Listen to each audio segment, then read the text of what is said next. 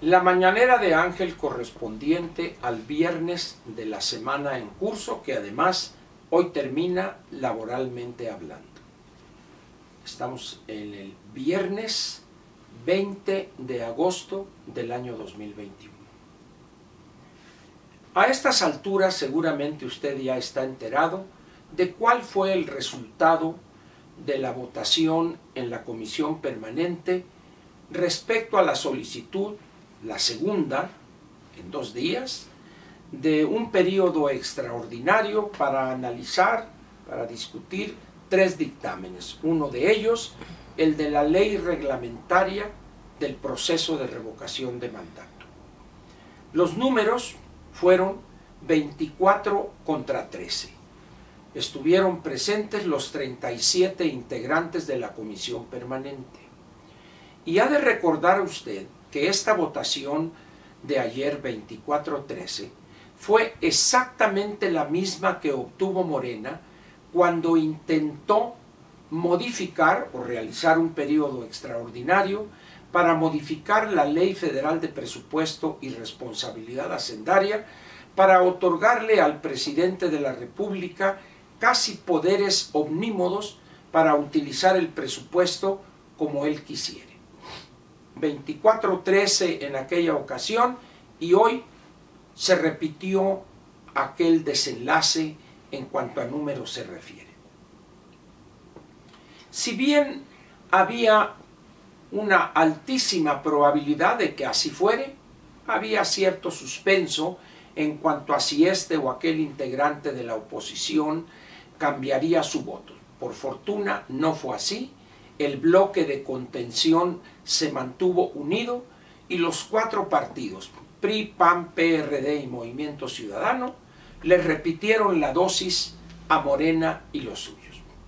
Hasta ahí sería lo normal en un Congreso donde en la vida parlamentaria de todo Congreso o de todo Parlamento, unas veces se pierde, otras veces se gana. Sin embargo, tal parece por las reacciones que se vieron de algunos integrantes de la fracción de Morena en la comisión permanente, algunos de otro partido, pero vamos a decir el núcleo que apoyó con esos 24 votos a Morena. Ver al diputado Fernández, ver a la senadora Transviña, de Baja California y a otra señora, una dama que no recuerdo su nombre. Pero luego leer sus amenazas, sus planteamientos, dice uno, ¿dónde estoy? ¿En México o en algún país, no sé, en África posiblemente y con todo respeto para quienes vivan en aquel continente o sean ciudadanos de esos de algún país del continente africano?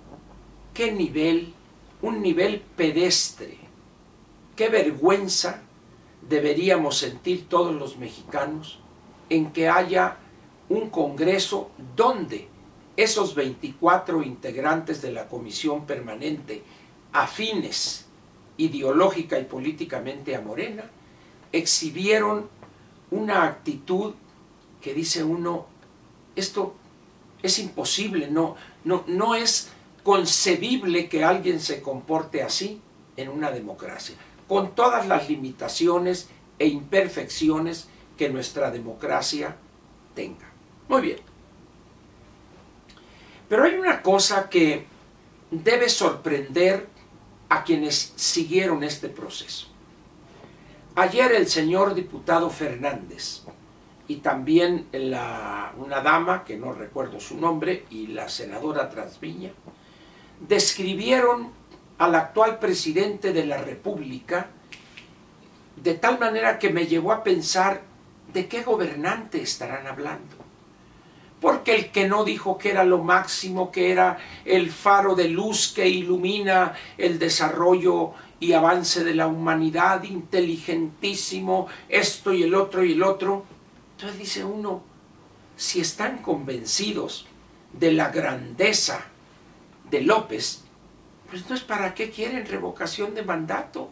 ¿Para qué quieren que se haga si ahorita el Señor tiene garantizados cinco años, diez meses, que es el periodo para el cual fue elegido.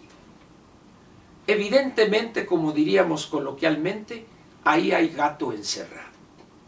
Porque dice uno, bueno, es ilógico que me estén diciendo que López es lo máximo que hay en el planeta en materia de gobernantes y aferrados están a reglamentar un proceso, el de la revocación de mandato.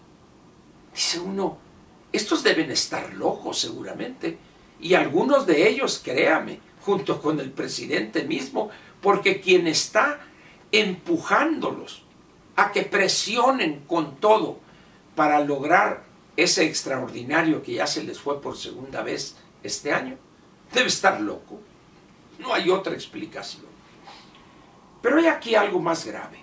¿Qué sigue ahora?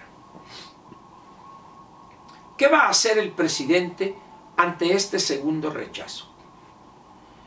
Después de los resultados de la elección intermedia, yo dije en este espacio, el gran derrotado fue López Obrador, el presidente, y a partir de aquí ya es clara la ruta hacia la debacle de este gobierno, de su gobernación y de la popularidad de este presidente.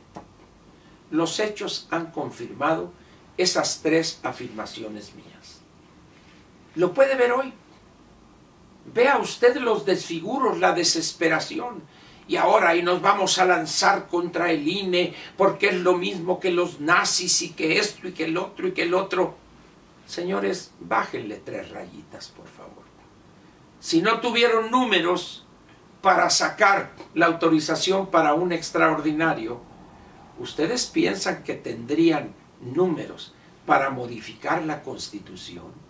Por favor, señores ustedes los de Morena no tienen la mayoría calificada en la Cámara de Senadores desde el 1 de septiembre del año 2018. Y en Cámara de Diputados la tienen no por ustedes, sino porque una bola de bandoleros legislativos como son los de la fracción del Partido Verde y del Trabajo están con ustedes. Porque solos no tienen la mayoría calificada y ahora dicen que van a desaparecer el INE y que van a hacer esto. ¿Con qué ojos divina tuerta? Si apenas con los del verde y el Partido del Trabajo apenas acabalan la mayoría simple, ¿de dónde van a sacar eso? Aquí sí, como diría eh, ese por el cual babean, serénense jóvenes, serénense entiendan que a partir de aquí todo va a ser, como diría el tango, Carlos Gardel en ese famoso tango, cuesta abajo en su rodada. Ya van ustedes para abajo. Están hoy empezando a saborear las mieles de la derrota. Ya van para allá. Con esa gobernación, con esas ideas, con esa conducta de López, y de ustedes lo único que hacen es elevar, acelerar la velocidad rumbo al precipicio políticamente hablando ustedes. Se van a llevar entre las patas al país y a los que no votamos por López, es cierto.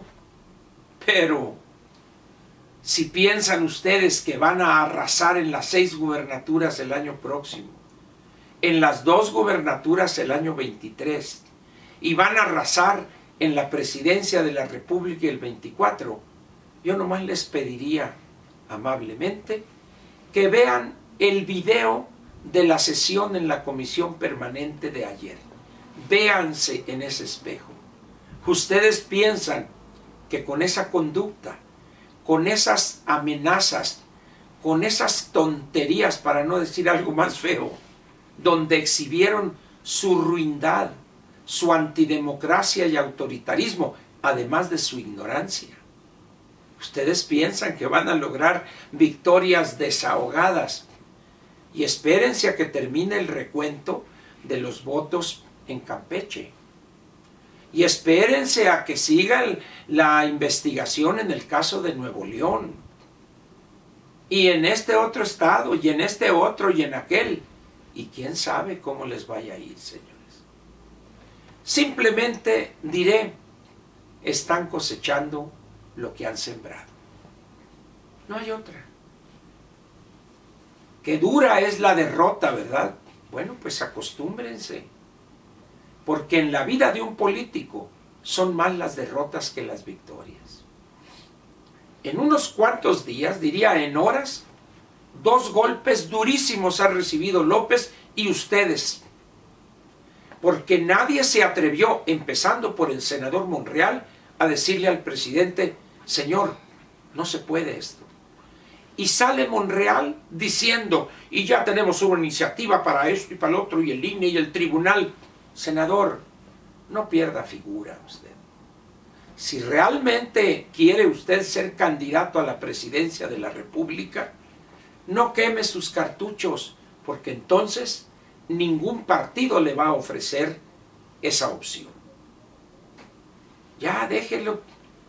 Como dirían eh, allá en mi tierra cuando éramos chamacos, no se junte con esos. No se junte. Ahora, ¿piensa usted que exhibiéndose como sirviente, poniéndose de tapete ante López, lo va a considerar para que usted sea el candidato de Morena? No sueña, senador Monreal. Usted se formó en el PRI y sigue siendo de corazón priista. Usted es un operador político no malo, con un gran colmillo retorcido. ¿Cómo es posible que esté dando este espectáculo? Ya moche, corte ese cordón umbilical que tiene con esa bola de inútiles y busque la candidatura a usted por la libre.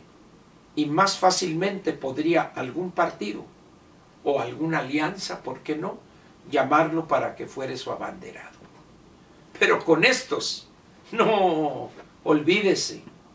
Sin embargo, es su decisión, senador Monreal. Por el bien de usted y de la actividad política en el Senado de la República, ya córtelos, ya mándelos por un tubo. Usted sí tendría futuro. Esta gente, hasta el presente, poquito que les quedaba, lo están dilapidando. Es una opinión de alguien que lo conoce a usted desde hace muchos años. Lo espero mañana aquí en la Sabatina. Habrá más de qué hablar del tema y de este espectáculo barato de estos niñitos berrinchudos porque les quitaron un juguete, que ya lo veían en sus manos. Muchas gracias y lo espero, como dije, mañana en la Sabatina. Gracias.